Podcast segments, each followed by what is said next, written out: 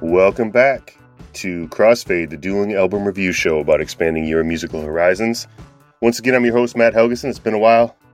Very, very happy to be reunited with Jason Davnis. What's up, Jason? Come on, man. Uh, oh, oh, shit. You know what it Gangsta is. Boogie. Gangsta Boogie. But tonight, don't call it a comeback.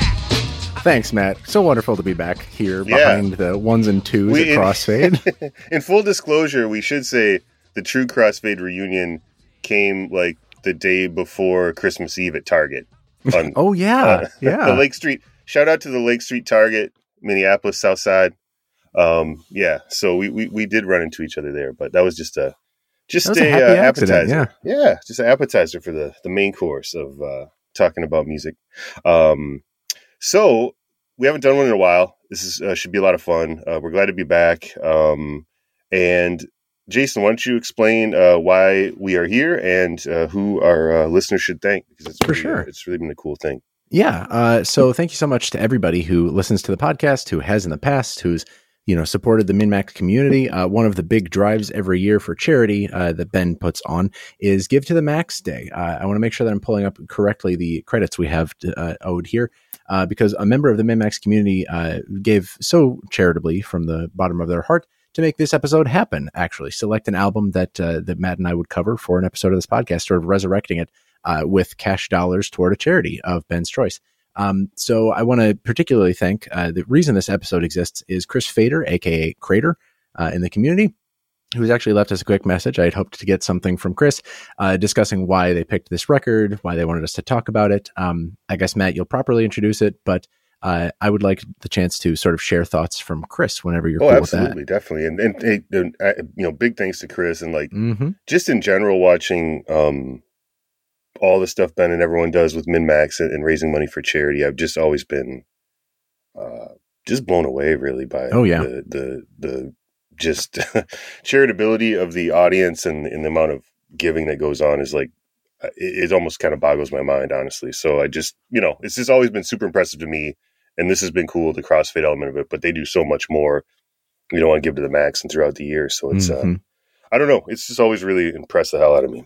Me too. Me too. Um, I think of Ben's face and I'm like, nah, that guy doesn't, he doesn't have, a, he doesn't have like leadership chops. And then he actually is able to put together, organize some great, uh, some really like uh, kind-hearted folks, people who really open their, their hearts and their wallets when the time comes near. So uh, we, again, really, a big, it wouldn't, big thanks it wouldn't to everybody. Be a Crossfade without like a little s- subtle without dig some, at without some weird shots. Yeah. yeah. Got to see yeah, if he's still listening to these. You guys need to like get in a room and work things out. uh, well, we'll do that later on another episode of Crossfade. Uh, but for right now, I do want to share some thoughts from Chris. Uh, he says, hey guys, I'm very excited for the fabled return of one of my favorite podcasts, Crossfade. That is not my editorialization, Matt. That is earnestly and honestly what Chris told us, one of their favorite podcasts. Uh, and also, of course, happy that we were able to do it uh, while helping lo- local foster kids here in Min- Minneapolis, Minnesota. Uh, the band I chose, Ne Obliviscaris, is a band that I had never heard of until I saw them as an opener for a concert at the Skyway Theater in twenty eighteen, where they opened for Winter Sun. I don't know, Matt, have you ever been to the Skyway? I have. It's a What weird are your vibe. Memories of it? Yeah. Um, it's kind of like, uh, so the Skyway used to be years ago, the Skyway Theater, which was kind of like an old, like probably built in the eighties or something, like multiplex, mm-hmm. you know? And so when I was there, my friends, uh, Stunning were playing their last show opening for Oxbow. Oh, nice. The band Whoa. Oxbow. Oh, and we've uh, talked about Oxbow on this podcast. Yeah, yeah. I've met I've met Eugene. He's he's a character. Um, wow. But at the time it felt like kind of like a show going on in like an abandoned mall um, from the eighties kind of. And it's also owned by the same people that own the um, Gentleman's Club, the Spearmint Rhino below. And so it seemed like a lot of the staff from Spearmint Rhino kind of like sometimes do double duty at like the bar up at the uh, the Skyway. Mm. And it's just weird you because you like ride an escalator up, kind of like an old mall escalator. And it seemed kind of like not abandoned exactly, but not totally.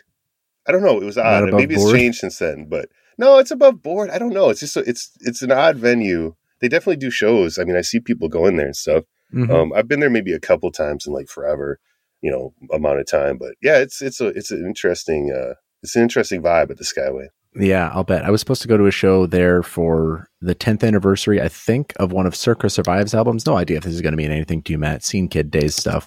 Early, my idea of Prague. But um, Circa Survive was going to play the tenth anniversary of their uh, album Blue Sky Noise at the Skyway. But I think it was literally just as COVID was starting to hit. So they rescheduled and rescheduled and rescheduled. Eventually just sort of like it just disappeared like a fart in the wind. The thing never happened.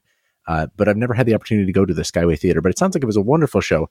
For Chris to have seen Ne Obliviscaris open for Winter Sun there. Um, yeah. He, I mean, the he, sound is good. It's cool. Yeah. You know, like uh, he says that at the show, he had zero expectations going in. I wonder why. I guess maybe you're a fan of Winter Sun. Uh, zero expectations going in. Yeah. It's most spent most of the show with my jaw on the floor in an absolute trance and immediately went to the merch booth after the show to buy their discography and have been a bit obsessed ever since. I've, I've been there, Chris, just wanted to buy everything at the merch booth.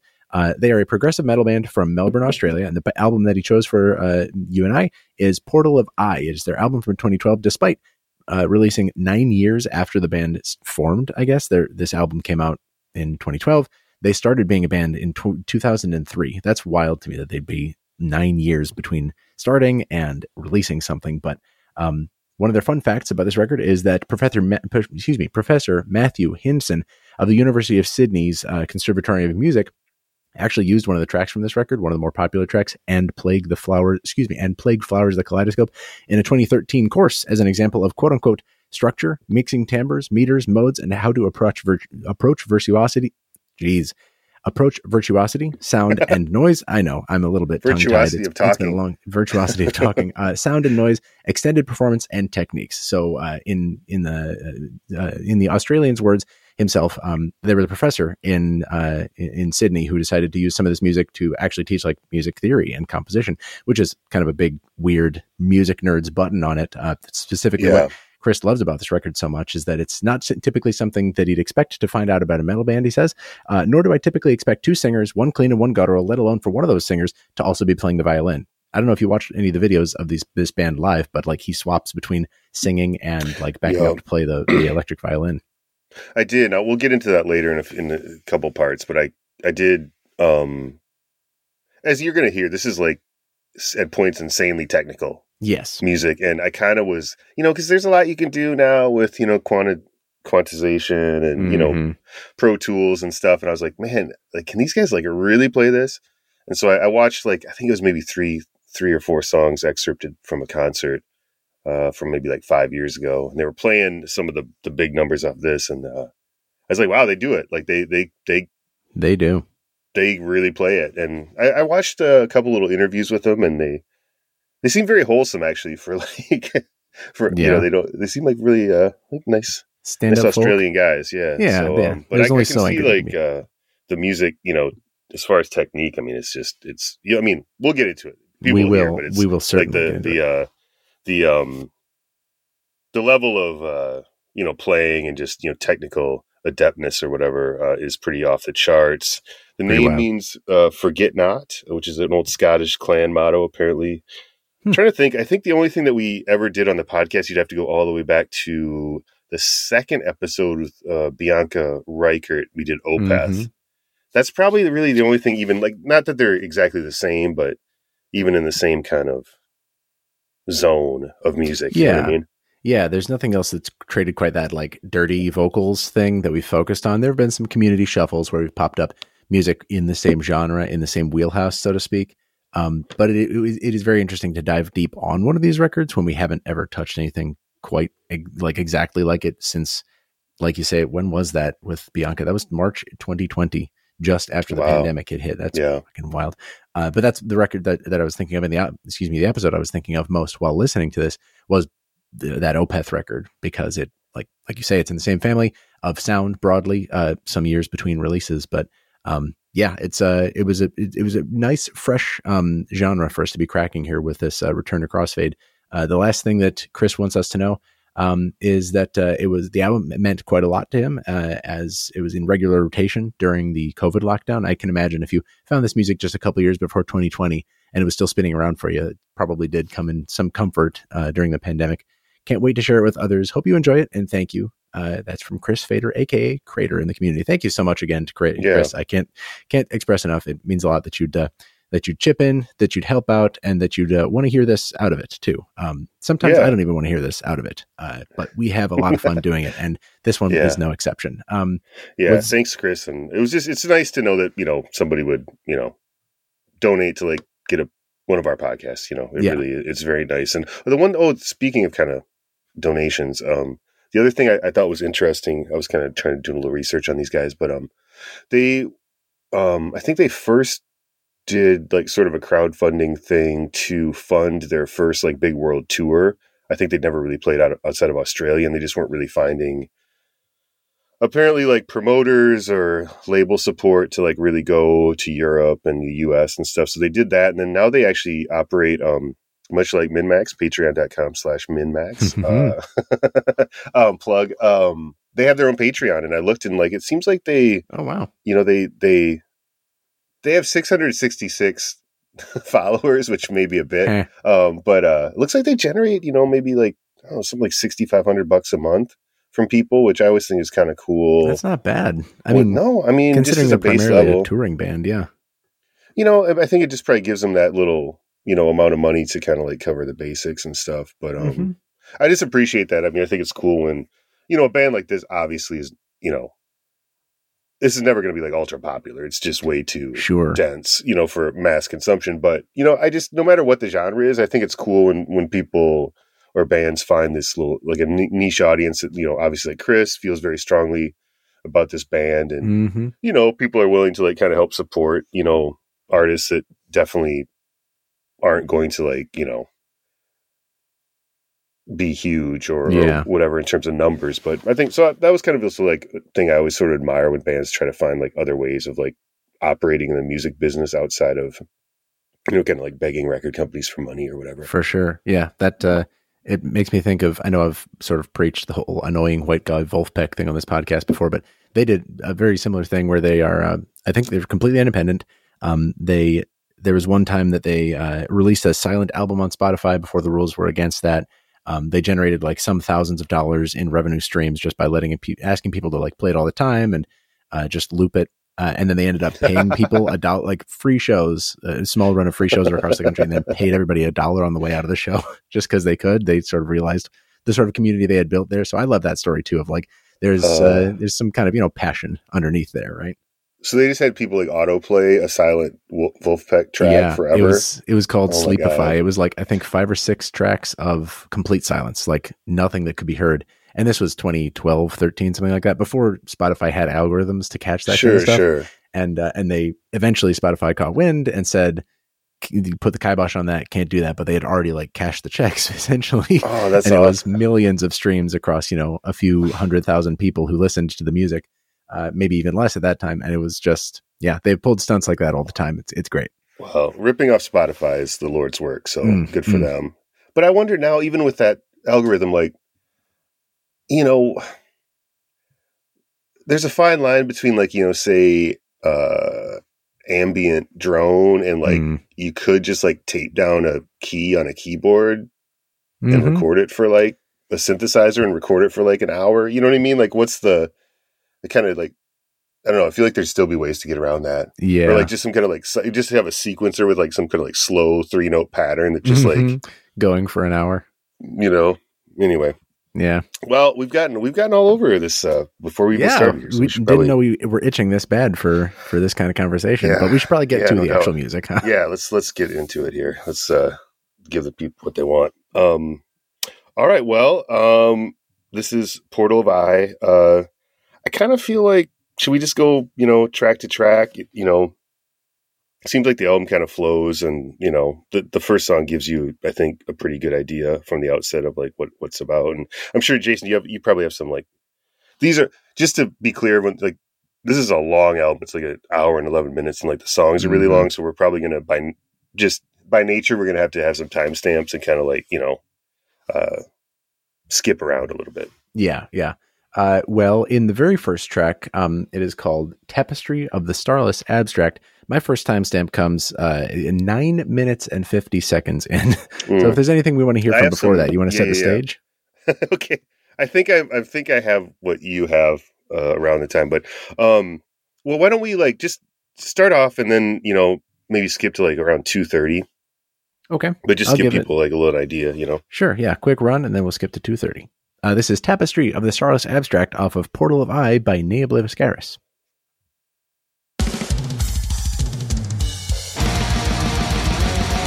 So here's kind of a classic black metal kind of thing, you know, the kind of mm-hmm. tremolo picking and like the drums, you know. Mm-hmm.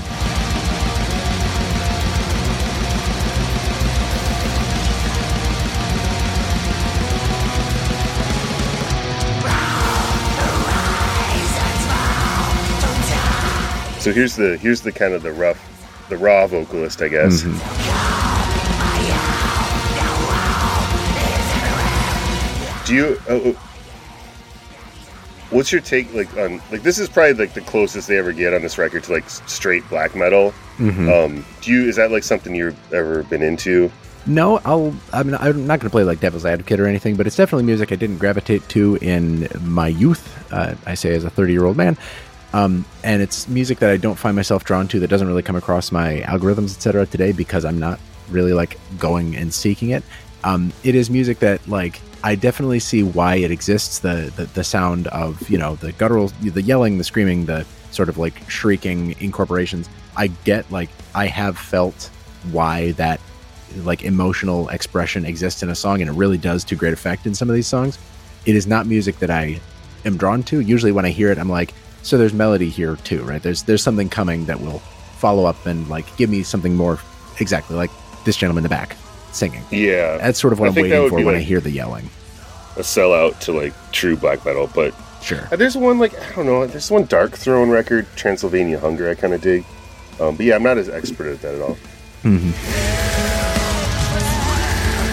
But you know, it's funny because like, and, and this would be somewhere like you kind of like, have probably uh, better knowledge than me, but I associate this type of a lineup thing, what they're doing with kind of like the scream vocalist and the melodic vocalist, more with like kind of like screamo or like mm-hmm. post-hardcore stuff. Like, you know, a lot of this, I feel like there was bands that had like kind of a two-singer lineup that divided it like that.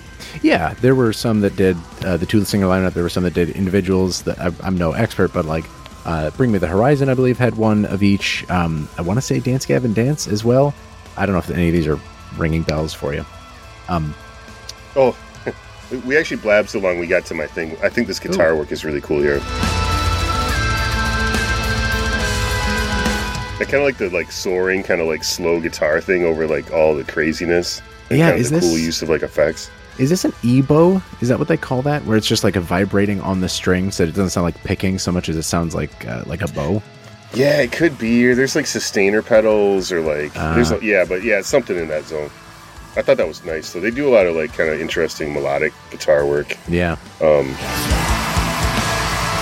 and then, um, oh, I want to skip to like, like a little after three thirty, because this is something that they do a lot, which is sort of like this intense thing. And then they kind of break into like almost a, you know, European folk kind of thing. Oh yeah, uh, the main track has a lot of that, but let's pop to three thirty in the middle of this song.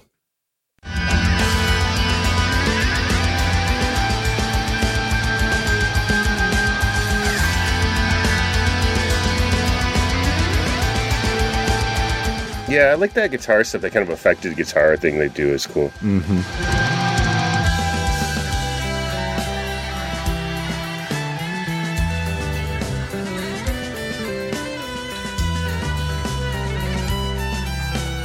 Yeah, I mean that's uh, they seem to they really seem to like this kind of like intensity into like a like not quite all acoustic but close thing. Mm-hmm.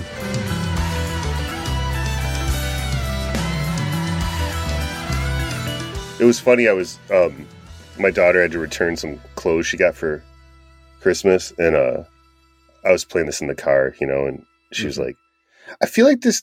These guys had like an argument about what kind of band they wanted to be. And then they just were like both, which I can, you know, cause you got the vocal thing, you got the heavy sections, you got the, um, yeah, like these kind of like almost like neoclassical guitar kind of stuff. I love that. That's a great description of Prague in general. Yeah, yeah, totally. Um, what was which it? I think that's like, I think that's a, I mean,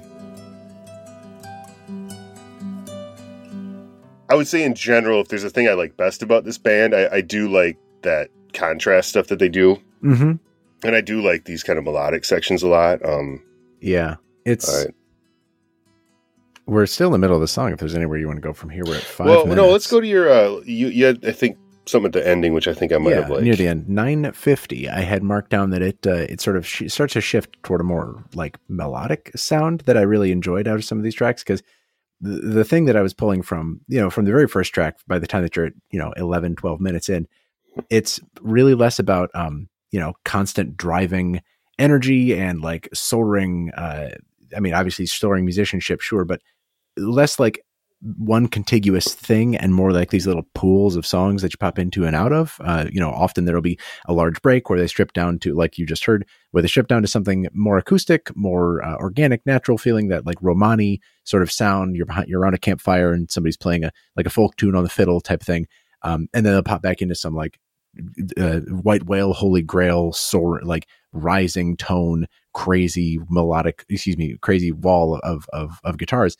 Um, but those feel like, I don't know if it ever catches you off guard, because it's kind of the playing space in which this album exists. Like they, they, th- that is what the album is for, is for like dipping into and out of these things and these tones. Um, and at this point in this song, it does like the thing that I get from it. And because I have a limited sonic like vocabulary, the thing that I get from it is like on the poppier end of prog stuff and like metal stuff is obviously like the Coheed and Cambria type music. That's where I keep like my sonic center for a lot of this is in them, because they incorporate some of that like screaming sound. It's a very melodic band, obviously very poppy in, in, in shades. This section of this song reminds me a lot of that type of songwriting uh, sensibility. It's just a short bit yeah. for just like thirty seconds, maybe from like nine fifty to ten fifteen. Um, but I'll pop into it so that, and I'll stop talking about it so we can actually hear it.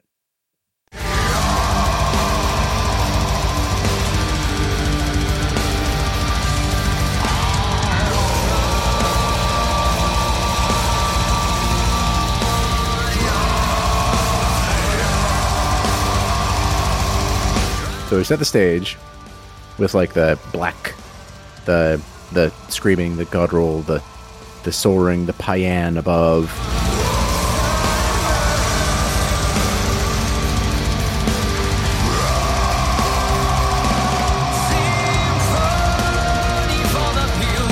Yeah, right here. Yeah, but yeah. yeah. That is almost kind of like an eighties kind of prog, kind of like Yes, or like eight, like yeah. eighties Rush, or Yes, or like that's what I'm thinking. Stuff like that, yeah. I'm sure these guys have a lot of like Genesis records and stuff. yeah, like early Genesis records. Yeah, for sure. I just really like. By the how... way, we haven't had a podcast for a long time. Speaking of early Genesis, uh, I went to see Peter Gabriel. Ooh, and it was the best put together, most creative like arena rock show I've ever seen in my entire life. Really, hands down. The staging and just the the creative use of like technology and screens and stuff was just nice. like. And he still sounds great. He sounds like himself. It's like amazing on really? stage. Yeah, really. Like I, I was just like, I mean, I, I don't know. I, I just kind of went just because you know he's getting old and stuff. But I was like, man, mm-hmm. he really sounded just. It was just you don't see like really creative staging. You know, like it wasn't just big lights. It was like effects and like uses of different screens. Mm-hmm. And I don't know. Amazing band, and so it's really cool. That's rad. I've been sort of bemoaning, as I had before, the that I'm sort of missing the chances to see artists like this, because I know Phil Collins is he wasn't doing the best in terms of his stage presence and performing ability last time I saw videos of him. Mm-hmm. Uh, I know uh, Paul, for as much as I love you know the man, Paul McCartney is not going to be able to do what he's doing for very much longer. Billy Joel is getting out of the game. Yeah, it just feels like an era yeah. that, that you've managed to get the last grasps of. Yeah, no, Peter, Peter sounds great still. The new album's good, too, I think. So, anyway. Nice. But I'm sure these guys have heard it. They almost seem like kind of like... It almost seems more like alternative rock or like not really even like metal melodies to me. Yeah, and then you pop into the very metal stuff occasionally. I just like how yeah. it keeps you on your toes, mm-hmm. you know? Yeah. Um, okay, the next one is Xenoflux, which... I think was like a bullet hell shooter from like two thousand one. Oh no, it was actually um, a remade one in twenty sixteen. It was a spiritual successor. Spiritual successor, yeah. Lo- was it a love letter to bullet hell shooters? uh, Xenoflux. I mean, if somebody is, that has to be like an obscure Japanese. If so, if if not, indie developers out there, you should make yeah, it. Yeah, free idea. Um, Xeno, I just love saying Xenoflux. Um, I actually like this right from the start because it's almost like the most kind of like traditional kind of like, mm-hmm. you know, like eighties Judas Priest, Iron Maiden kind of like, uh, you know, old school metal thing that they do. And I think it's a, it's a nice riff um, right from the jump here.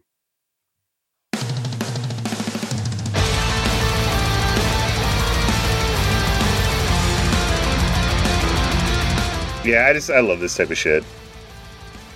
You might get a lot. I mean, you you already know more music than I do, but you might get a lot out of the music you don't listen to, like the scene emo, like the embarrassing kind of mid two thousands emo, because oh, really? a lot of it, a lot of it is like this, where they're like, we're hard, we do the double kick, uh, but also we like this wee doodaloo wee doodaloo type guitars yeah, in, like in the, the top, like the harmony lead kind of stuff. Yeah, I I fell I love in love that. with that stuff as a kid, as a teen, uh, and so I think I've heard too much of it to like. fairly judge it, but I think ah, you should yeah, yeah. you should dig, dig in. Uh, I'll see if I can't send you some recommendations. But yeah, this this kind of like was it. I feel like that little riff section is kind of unique for the in the in terms of the entire record. They don't mm-hmm. really touch on that almost kind of like poppy kind of like uh, eighties metal thing. Exactly.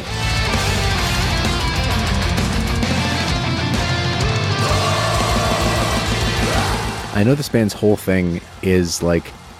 Flitting between parts and throwing you curveballs you don't expect and pulling out new, you know, instrumentation and or arrange and excuse me, an arrangement here and there. But you got to imagine just like if you give the the rhythm guitarist two chords to go between, the lead guitarist to just shred and the bassist to hold it down, they just got to be able to jam for like hours on shit, right? Just like yeah. wiggling and noodling in that no very doubt. yeah, very Pacific kind of way. One thing I was thinking about. Actually, I don't know why I thought it during this song, but um, it's too bad like the timing didn't work for this band because I swear to God, if they could have gotten a song on like Guitar Hero or Rock Band at the Ooh. peak of that, like, you know, that like what that did for like Dragon Force, yeah, or some other stuff like uh, Silver Sun pickups, I felt like we really boosted out of that thing, you know, like, I don't know, they, it seemed like a band that would have been so like uh, a great, like, you know, last. song, you know, ultimate challenge kind of thing. Yeah, my my friend Nick would have been holding it over my head that he could play it on Guitar Hero and I couldn't. Like totally r- rising to that level of notoriety.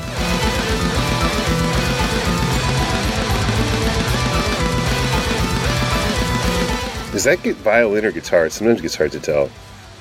I'm trying to decide. It might be like a duet. Can you go to, uh, can you go to three forty-five of this? Yeah. Jumping forward.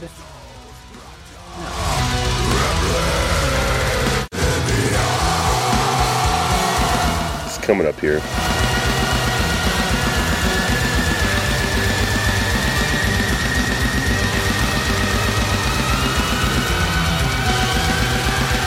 Oh yeah, I think the violin here is cool.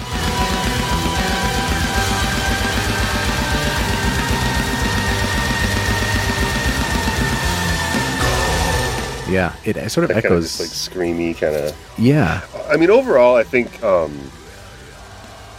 the violin is cool. You know, I mean it just gives mm-hmm. them a little bit of a different dynamic. Like sometimes he reminds me of this guy, um, Jerry Goodman from the band Mahavishnu Orchestra. Hmm. Um, they were like an early per- like whoa. Um, they were like an early jazz fusion band, but kind of heavy rock kind of mm-hmm. thing, and. Um, led by John McLaughlin, but um, there's an album called The Inner Mounting Flame that is like, I think if you're into any kind of prog rock, like it, it's nominally jazz, but it's kind of as much of a rock record.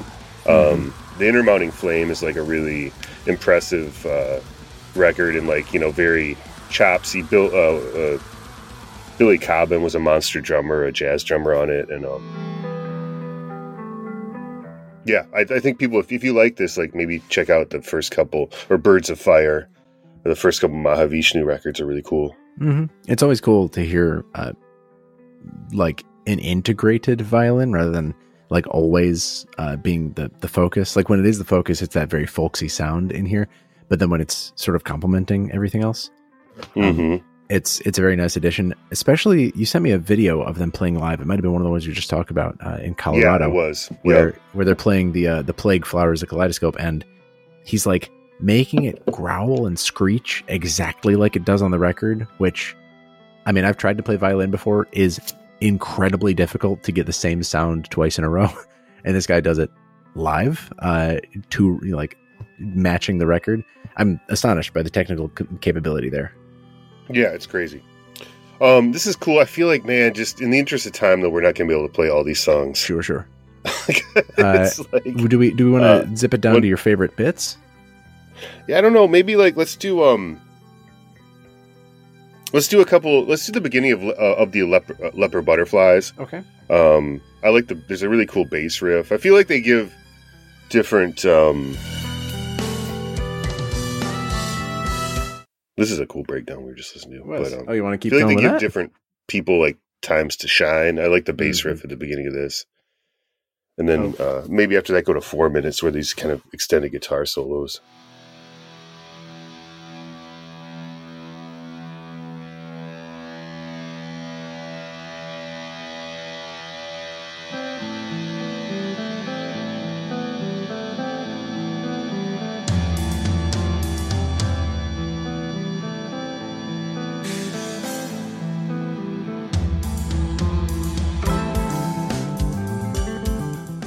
That's cool. Oh yeah, he does this a few times where it's like an almost baroque little lead line underneath the everything mm-hmm. else with the bass. Yeah, it's, it doesn't feel wasted because like they've mixed it properly. But if you couldn't hear that, it would just feel like like wasted effort, wasted composition. Uh, but they've done a lot of great stuff in, in producing this record to make it. Yeah, audible. It's really. I mean, it it is well produced, especially mm-hmm. when you got two vocals, like maybe two guitars. It, violin, you know, they it, it's like there's a lot going on, and I think it's mm-hmm. really just a clean sound. I mean that in a good way. Just like it's it's very it's just well mixed, you know.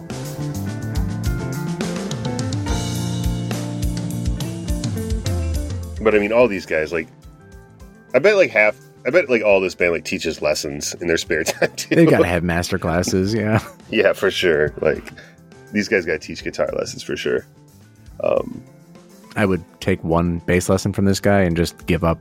I, I, I mean, I, I gave yeah. up on jazz band in college just because it was like, eh, I don't know. Too hard. I, I, it was too hard, uh, like objectively. But moreover, it was like, this isn't very groovy. This is, ooh, hello. Whoa. You just insulted jazz and he got really pissed. yeah. Uh, did you want All to right. jump to four minutes, you said? Yeah, let's jump to four. We should probably move a little here. Chop chop, says Matt. Uh, four minutes in Of the Leper Butterflies. Coming up.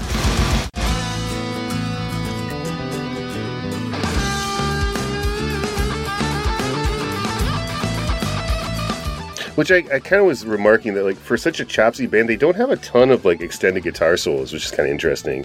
Yeah. Like, this is one of them. That I, I mean, this is just kind of in, like, how do you do that kind of thing? Like, how does a, a person do that? You do that with sunglasses on, with your hair down, and with a, a ratty cigarette popping out of the side of your mouth is how you do it. Yeah, it's pretty. I mean, it's it's impressive. It's it's it's interesting melodically too. It's not just like mm-hmm. you know notes.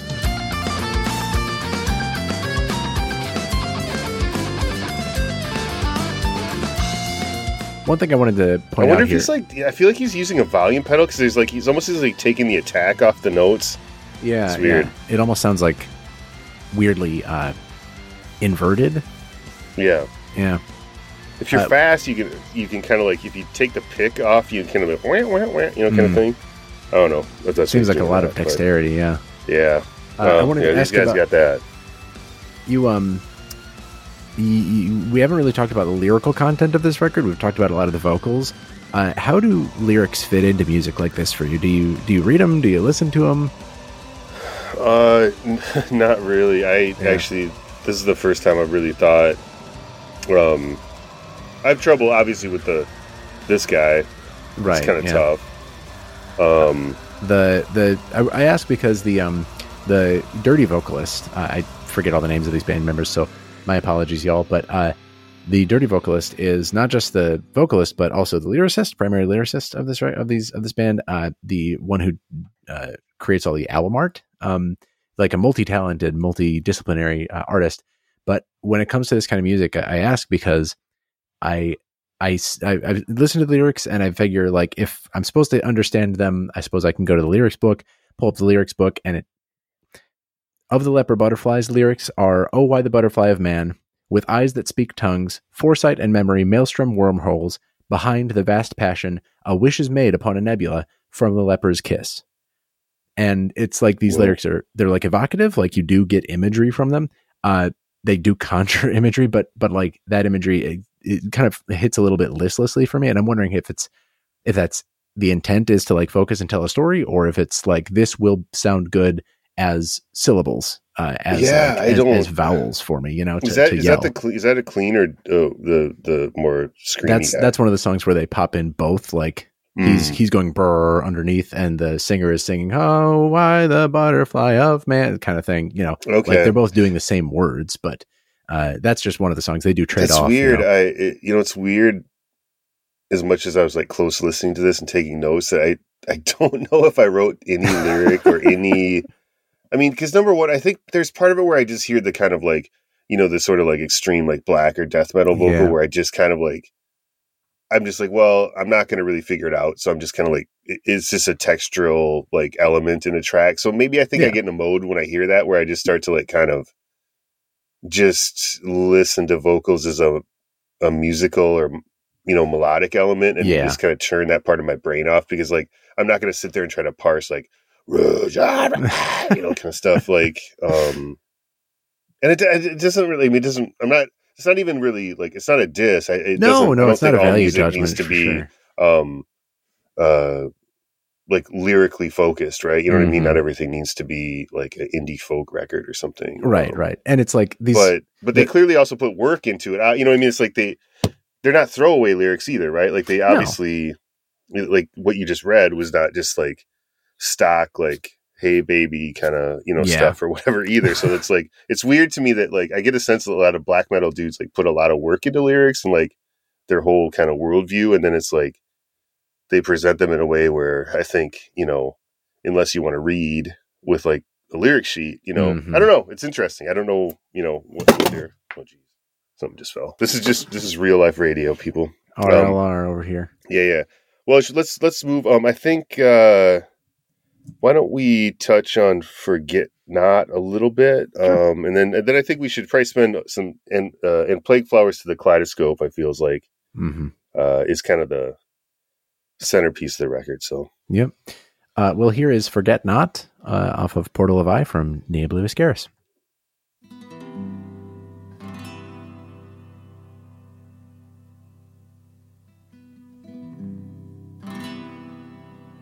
Oh yeah, this one. This one's interesting for them because it's like they start with the middle breakdown. Mm-hmm. They do the same thing on the next record, on the next track too, but it kind of kicks in a little sooner.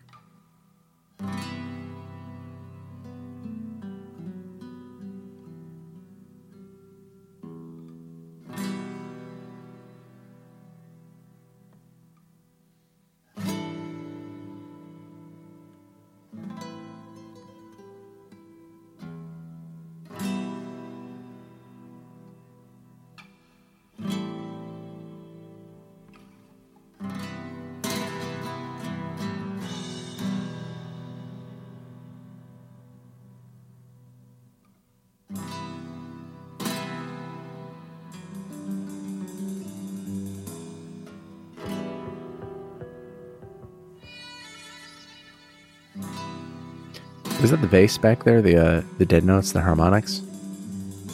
Yeah, I can't tell. It...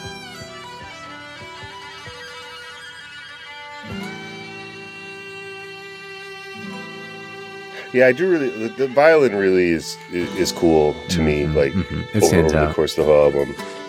And I think it gives them a different... I don't know. I mean, there could be a ton more metal bands that use violin. I haven't heard them, but, you know, it, it seems to kind of make them stick out, is like mm. focusing on violin so much.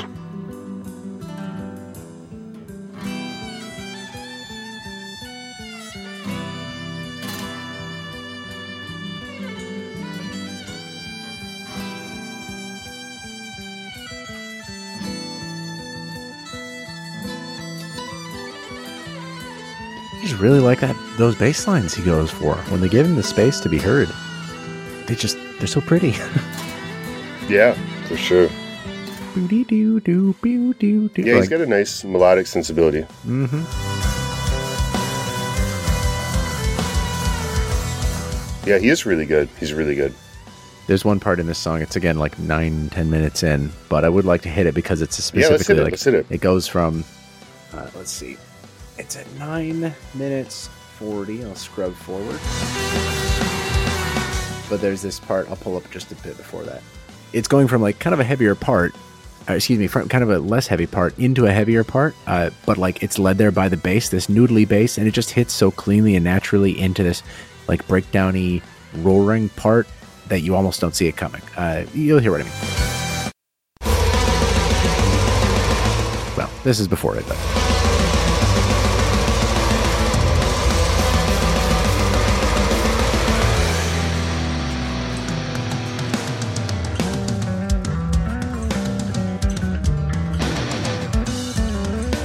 They just give him some room to fly up in the stratosphere there. Yeah, this is cool.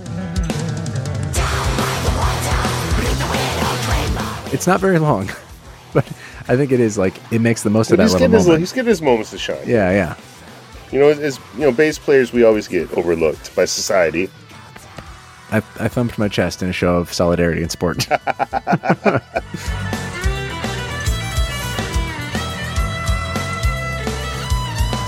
And then we're down in the bayou with with the fiddle at times.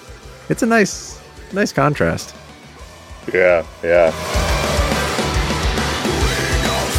Uh, we got a couple minutes, minute and a half left of this uh, track. Do you want uh, anything let's else you want to hear? Uh, let's or? go to Plague Flowers and start from the beginning. This seems like this is the one that was taught in classes mm-hmm, mm-hmm. throughout uh, Greater Sydney. Greater Sydney. Sydney music schools. Yeah, here is And Plague Flowers the Kaleidoscope.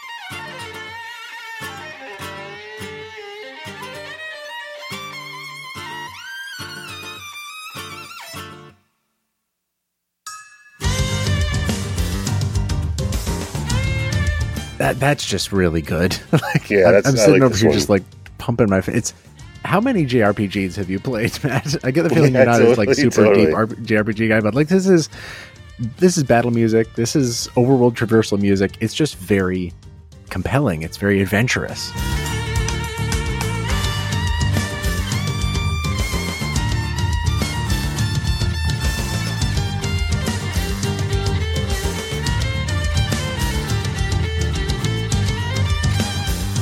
Music theory lesson, though, Matt. You knew it was coming. What uh, time signature are they playing in? Oof, that's your department, buddy. Yeah, uh, it usually is. Uh, they go from five eight to a six eight. So okay, that makes sense. Oh, God, I didn't even think about this. Has got to be like... Not that I have the skill or patience to do that, but I wonder how many different time signatures are used on this record, because I bet it's like a ton. It's, I just uh, thought of that. Yeah, I mean, at least for like... which ones they switch to and from. Yeah, they kind of stick in a five, a six, a seven.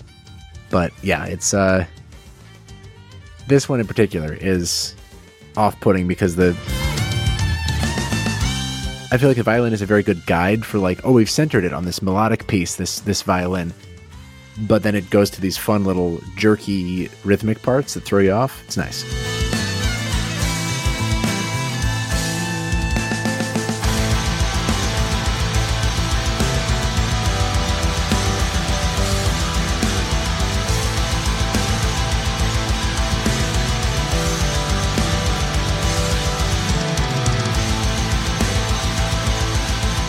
Bassist underneath it all doing a little bit of like the herky jerky almost groovy stuff underneath mm-hmm. there that's I know, some of my favorite stuff on the record. Yeah, this is great. I want to go to five seventeen. Oh, yeah, we should listen. Um, but uh, at five seventeen was the, the the this part that actually was the that made me go to YouTube to be like, okay, can these guys like really do this for real? And that's the, what made me send that clip to you. And mm-hmm. It's at five seventeen. It's like these crazy like repeated notes. Okay, I'll drop us there.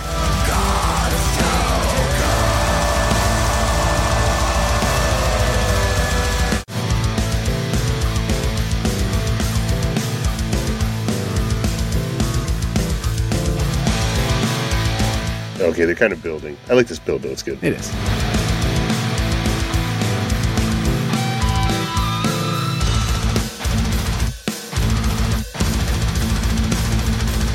Like, it's nuts.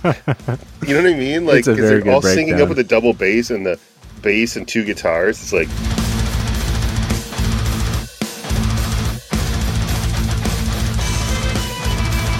And then the vi- violin is awesome on this part. It too. is, it but is. With that kind of like typewriter kind of thing going on, it's just insane. It is. It's like gunshots. But that that was in that uh, clip that yes. I sent and what's, you. What's funny is like up until that point, and it's the very melodic, it's the very violin-y. And then when that hits, the whole band is headbanging because it's like it is the first time in this song we've had an honest-to-God breakdown five and a half minutes in. But it's so good. It's so like cathartic in that moment. Uh, and yeah, they are hitting it so clean. Like, there's no deadening, there's no humming, nothing. They're, they're like completely tuned into each other. It's nuts.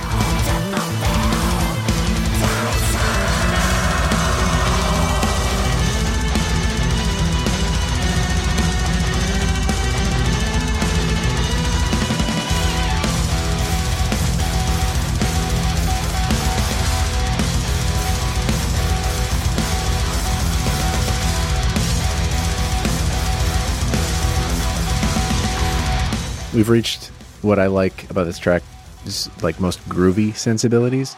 Yeah, yeah. In the beginning, it had almost kind of like a Spanish, like flamenco kind of thing going uh-huh. on, like the acoustic part.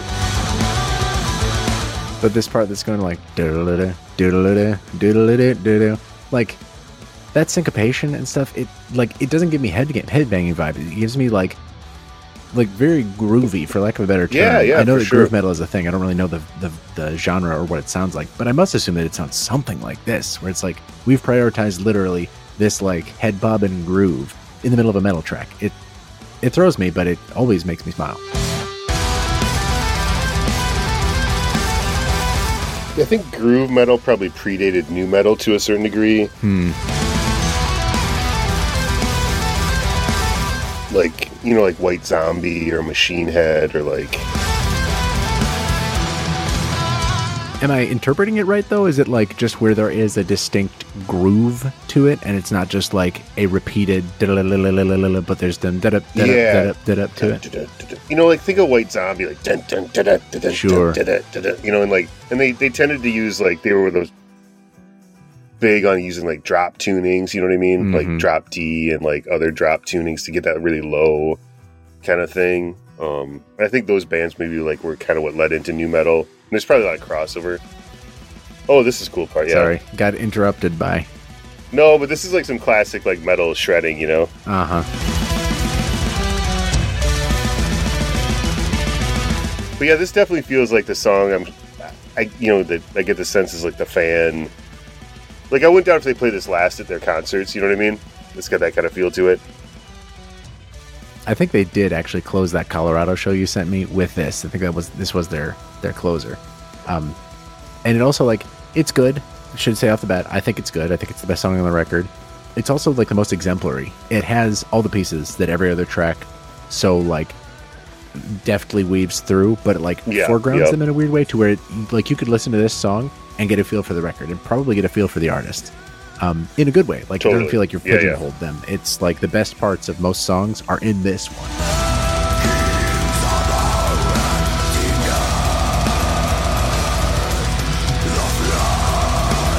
I also don't, man, I don't understand these bands, man. Like,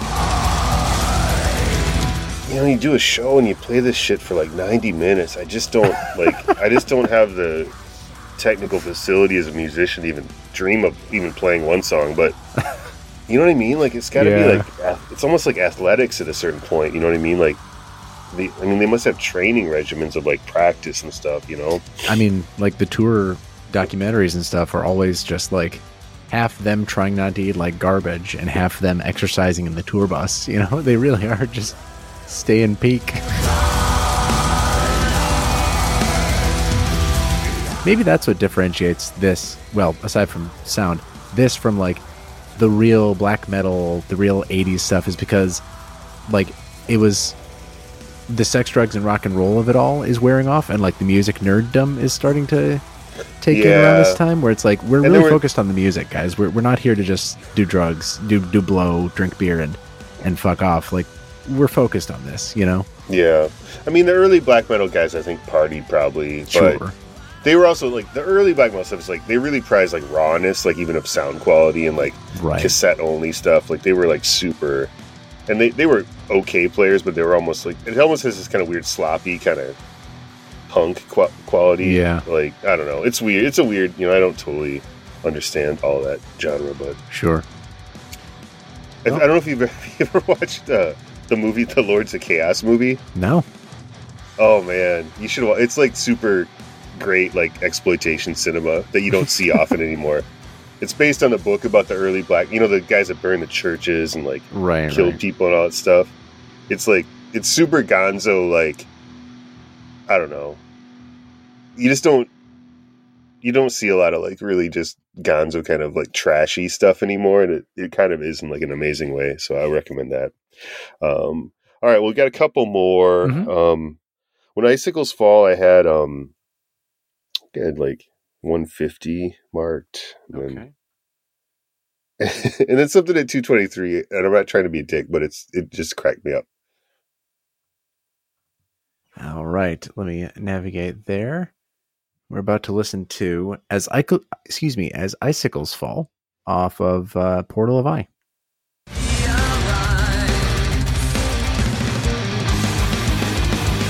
Like these are some kind of classic metal riffs too. I like. Yeah.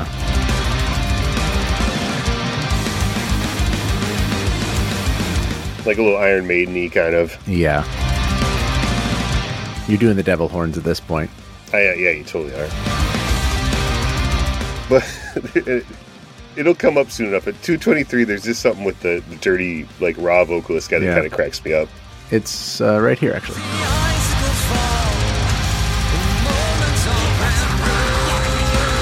He sounds like Gollum. Doesn't he? He sound, He does. He sounds like he's about to say, my precious. Uh, it Trixie's Trixie. There's this video of somebody... Hobbitses! Trixie Hobbitses! I'm sorry, just crack... Like, I, the dude's doing his thing, for sure, but it's just like, right. for some reason, the way he said things... It was kind of like, remember when we did the Guns N' Roses album, and me and Riker went crazy about five minutes about how Axl, like, pronounced, like, one specific line as if he was, like, Count Dracula like for vampire, no reason. Yeah. yeah. And I, I don't that. want to do it. Um, I don't know. This the Gollum thing really struck struck struck me, it's and great. I just me and my daughter just watched like the Fellowship of the Ring like the other day. So oh yeah, yeah, yeah. What'd she think you know, of just it? Like a, she loves it. Yeah, I mean, you know, it's just a good family kind of Christmas break type thing. You yeah. know?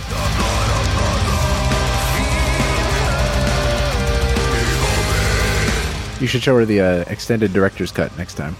See if she lasts. I've never seen those. They, I didn't know it was like an hour or more. Holy shit. Yeah. My friends and I watched them all in like over the course of two or three weeks last year, and it was great. It was an eye-opening experience, even having seen those movies a bunch. Yeah, I love those movies. I mean, they're just... They're, they're so they're fucking so good, man. Weird I know. And like...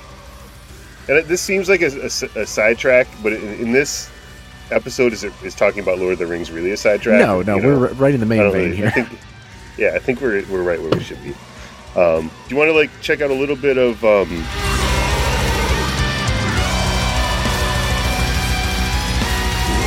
there's some yeah boy the, the violin really adds a lot. Yeah, I know, like there's an anger to the black metal thing, to the speed metal thing, but this when you it's like a cheat code, you add violin, that like whining violin on top, and it's like, oh, this is actually sad. This is not mad. This is not angry music. This is this is really sad, pensive, somber music. Uh, I'm I'm losing a loved one or something. I'm not, you know, storming the castle. Uh, yeah, I, they don't. They don't. They seem pretty, uh, like pretty wholesome guys from what yeah. I, the interviews that I saw. Yeah, like like Chris Fayter said, you know, kind of music for music nerds in a way. You got to oh, imagine totally. the guys making yeah. it are music nerds too. And, yeah. Yeah. Yeah. For sure. Uh. Yeah, well, let's, let's check out of, of Petrichor, Petrichor Weaves Black Noise. I think I'm pronouncing that right. right. I don't know or care if you got it right. That was just fun to hear. yeah. Uh, okay. Well, they demand a lot of you with the, the song titles. uh, all right. This one is of Petrichor Weaves Black Noise.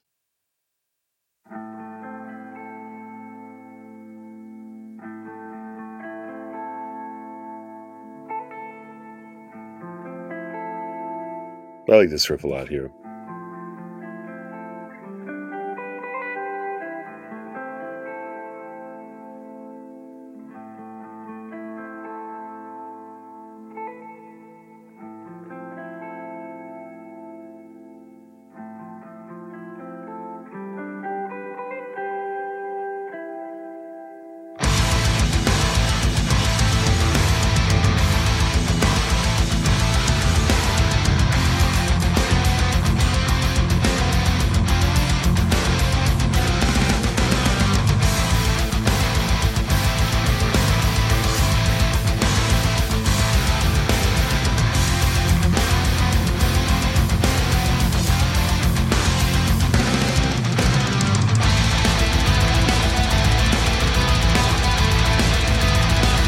Yeah, this this song, they have a little bit that reminds me of kind of like some classic thrash kind of era stuff, mm-hmm.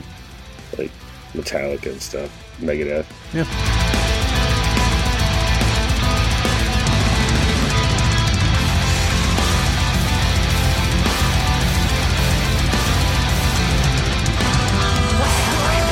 Harmonizing guitars also usually get me, no matter the genre.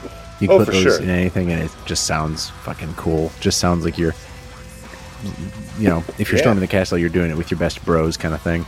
Or like Thin Lizzy was a classic for the oh, harmony yeah. leads, like diddly dee dee, diddly dee dee, diddly dee dee dee. Yeah, yeah. Um, I wanted to listen to um at four like four thirty. Oh yeah. There's a great kind of like classic thrash metal riff. I thought that was cool. Four thirty coming up.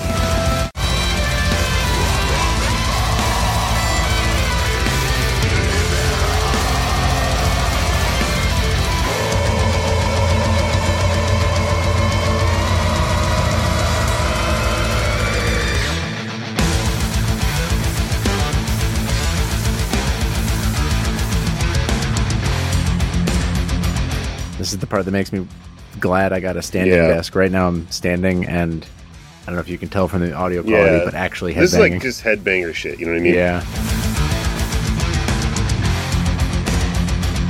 Uh, my girlfriend got me a set of, I think it's Loop brand, the earplugs that are like customizable to fit and stuff. Oh shit, really? They're they're pretty nice. I have yet to like figure out my exact perfect fit, but I gotta get to a show like this to test them out. Yeah, I should check the. I, I need to get better earplugs. I just honestly, I just ride on the ones that I get from free venues in Minneapolis, since they're always free at like First Avenue and uh, anywhere outside of Saint Paul. I think you can get them free, and I've just been like hoarding those mm-hmm. every time I go to a show. But that's running out. They get gross real, real quick. This part is sweet. Yeah, I've been thinking about going to an audiologist and getting fitted for those filtered ones oh. that are like molded. They yeah. cost like a lot of money, but I've, a few people I know that have them say it's like the greatest thing ever. For just going to shows? Uh, because they just cut the... It's like they cut the volume, but it doesn't have those weird kind of like muddiness kind of thing. Mm-hmm, it it mm-hmm. cuts the frequencies like in a flat way. Interesting. And plus then they're, you have to get molded at an audiologist, so... Yeah. Like, they don't fall out, and there's no, like, cracks, because it's, like, you know, exactly the impression of your ear. Sounds sick. Sounds perfect. Are you going to loud shows these days? Um, I've been having a little tinnitus. So I kind of... Yeah. I, sh- I, I went to... I I went to Boris, the Japanese kind of oh, heavy shit. band. I meant to see them.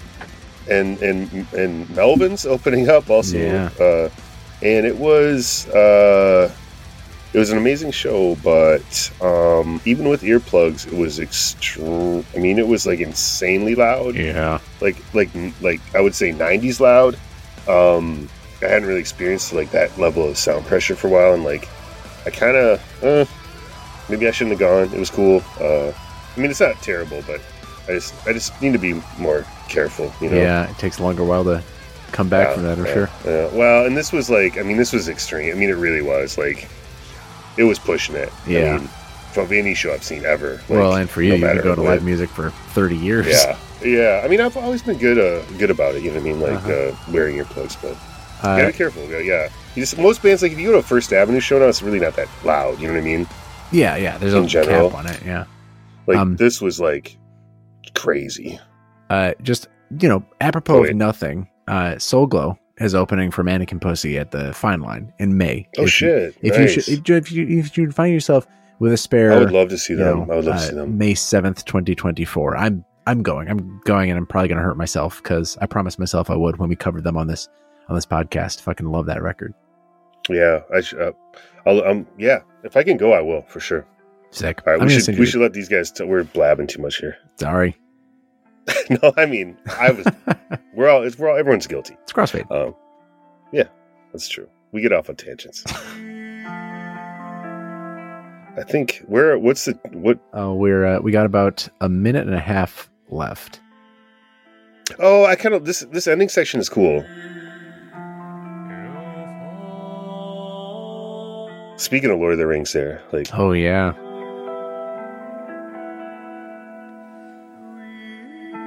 Special guest appearance by Hans Zimmer. Wait, was it and Danny Elfman or Hans Zimmer? It was Danny Elfman, wasn't it? No, it was Howard Shore. God, how did I get I don't wrong? know. Yeah, I don't think it was Elfman.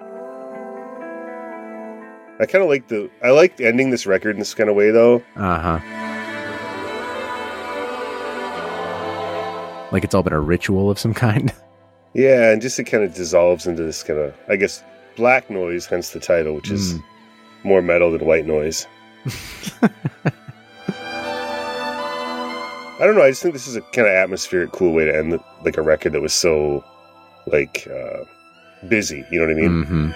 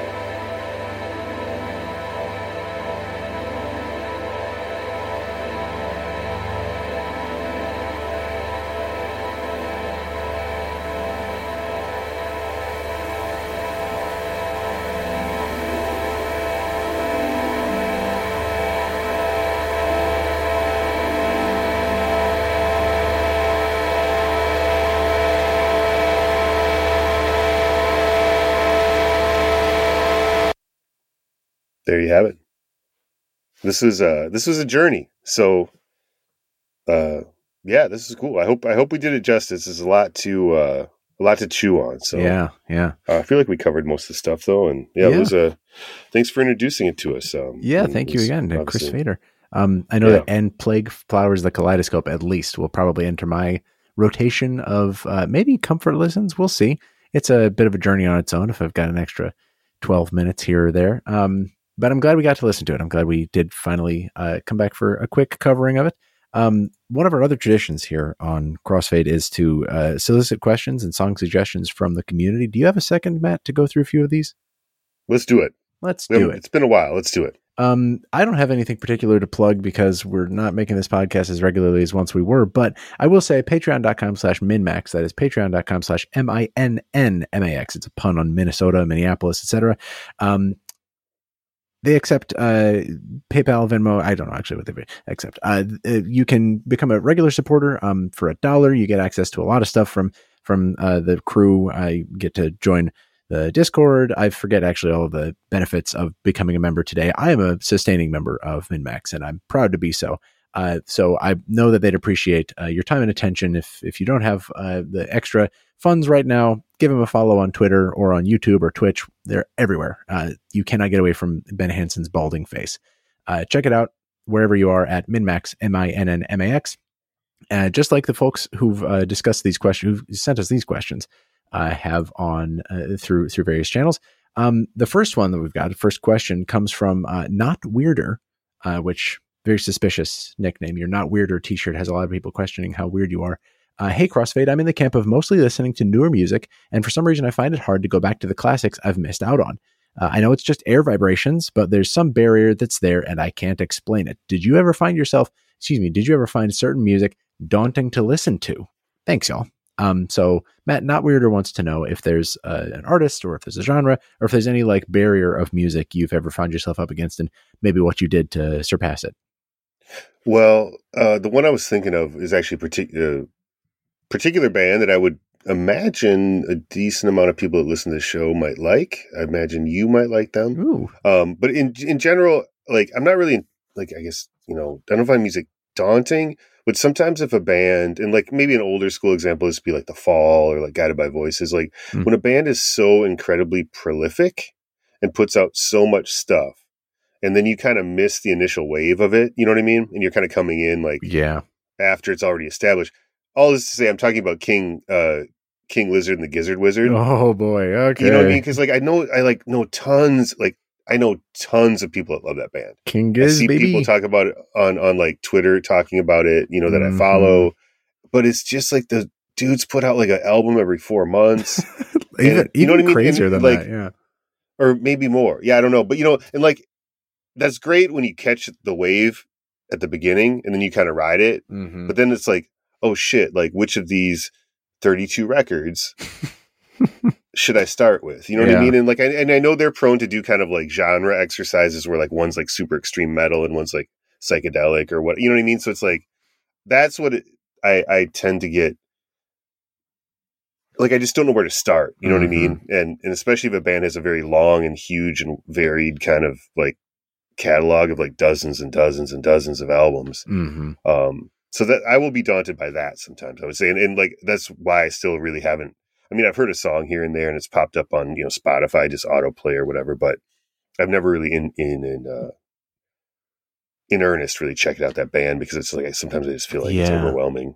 I, I definitely feel that um this st- I would say specifically as somebody who does listen to King Giz, I, I think you should listen to like, if you see a song come across your Spotify, if it recommends or if it's in a mix or whatever, listen to that record, what else is on that record, because they generally tend to like group by theme. Like they've got a metal record, they've got a very weird folksy psych album record, they've got a lot of acid stuff, like really, really good stuff, or not acid stuff, um, uh, psych rock stuff. But it's it's really, really good. Uh, but it's only like the more popular, poppy, catchy stuff that's going to come across your Spotify because it gets the more plays, clearly. Uh, and I think you would particularly appreciate where they get more experimental, where they get more jammy, and they really do. They're some of the best in the business at it. Um, and especially, especially like mimicking that sixties, seventies uh, hard rock sound. Really, really good at that. Um, highly recommend. Uh, and for, yeah, I should. And and for that particularly, um, that that same point I would make uh, to Not Weirder, um, specifically to your point about uh, listening to newer music and maybe finding a barrier if you're trying to go back some years. Uh, I've I don't think I've ever particularly had that. I mean, not to say it's bad or wrong to have that problem. I didn't have that problem because all I listened to as a kid was music from like the fifties through the seventies. Cause my mom was a bit of a hippie. She loved the music she listened to when she was a kid and a teen, like most of us do when we're in, you know, uh, in our years. Um, but the way that I uh, have found, like I found it really interesting to go to, I, I can link a website in the notes. I forget what it's called exactly, but I found it interesting to go back to like going back a decade or two or three or four or five and finding like what was the Billboard top, whatever for, for that period of time for that oh, month really? or, or yeah. year. For example, I went to it today. Uh, and this week, I think it was um, Angie by Rolling Stones was like top of, is it Angie? I think the really sad. Yeah, that's yeah. great. That's a good one. It's a, it's a great song. Uh, it was top of the charts at the, at this time in nineteen seventy-three and uh, in number eight, uh, I had no idea. nineteen seventy-three, Billy Preston's Space Race, which is a weird, like funky uh, instrumental track by the guy that helped make some of the Beatles' best music in their later years. Oh yeah. Yeah, for uh, sure. Fucking love that track. Did not know what it was. Have listened to plenty of Billy Preston. Not enough, clearly. Uh, and it was like a way to discover new stuff back then. And, you know, five, ten, excuse me, ten, twenty, thirty, forty, fifty, I think is the denominations that lets you go through. You know, ten years ago, Katy Perry was at the top of the charts. twenty years ago, it was uh, uh, fucking Mariah Carey or whatever. Like there's, there's a lot of good stuff to be found there. Uh, it's just a matter of like repeated listens, contextual listens. You, Matt, you and I've talked about like, if an album doesn't hit you right the first time and you're just doing something, you're focused on work or you're at the gym or you're driving and it's just like not the right time to listen to a thing, can't judge it from that directly. I would say put yourself in as many different contexts as possible with it, even with a sampling of the music, before saying like, this is not able, I'm not able to get through to this, or it's not able to get through to me. Um, I wouldn't call it forcing yourself to like it, but that's what it sounds yeah, yeah, like. Well, you know? I, yeah, totally, totally. Well, that's kind of the touches on the next question. One thing, because you mentioned Billy Preston, I just mm-hmm. watched this and I feel like it's hard, you know, pretty much unless you were there. It was hard for me when I was a kid too. You know, um, there's a, there's a, on, on Max right now, there's a documentary on Little Richard called I Am Everything. Hmm. Um, and sometimes I think it's hard to like understand the impact that that early rock and roll stuff had.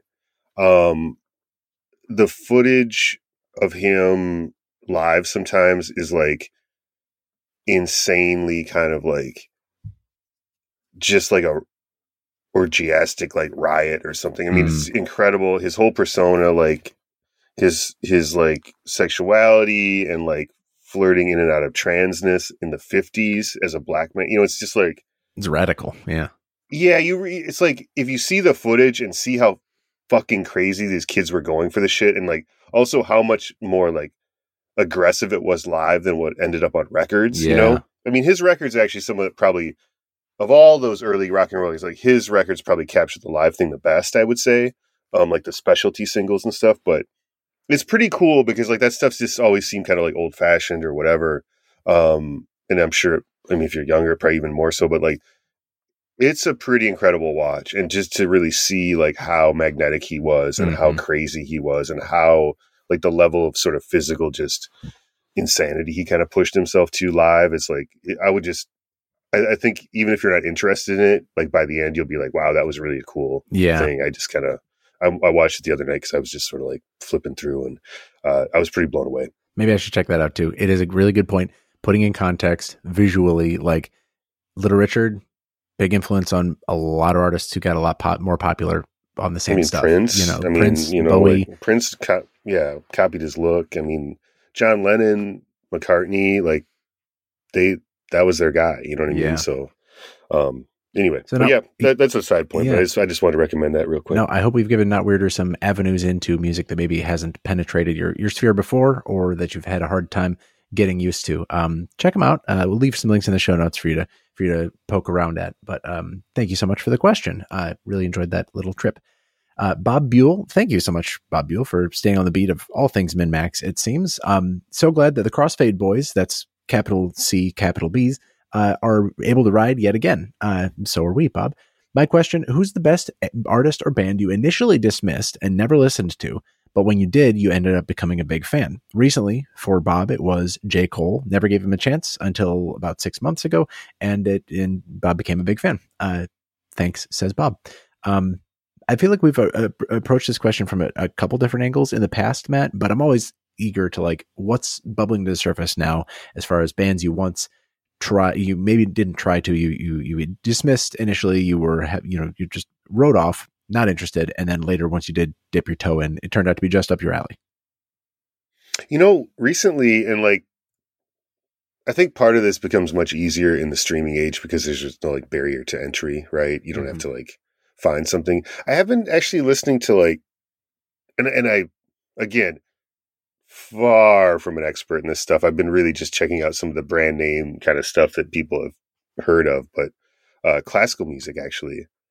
Um, I've been listening to some of that at work lately, just to kind yeah. of, that's just a whole, uh, I mean, not that I've never heard any of it or never listened to it, but you know what I mean? I'm just like listening to like Mozart or right now you're listening Beethoven to it for pleasure, yeah. Or, yeah. And, and that stuff, you know, I think everyone as a kid is like, you know, that's in the movies, you know, like the, the stuffy people at the restaurant before, you know, the, the cool guy like breaks up the party, you know what I mean? Mm-hmm. Um, but I don't know. Yeah. It's just kind of interesting. And like, it's, it is kind of, I find it soothing to listen to, and that's just maybe the one aspect. Like, I feel like I got a pretty good handle on jazz, which, you know, I think when you're a kid, that's a tough one too, and um, which now I love. But mm-hmm. yeah, classical, I've just always been a very like, I don't know a whole lot much more than just the, maybe a little bit more than the surface level stuff. So mm-hmm. it's been kind of a something that's clicked for me a little bit, maybe in the last year or so. Um, so.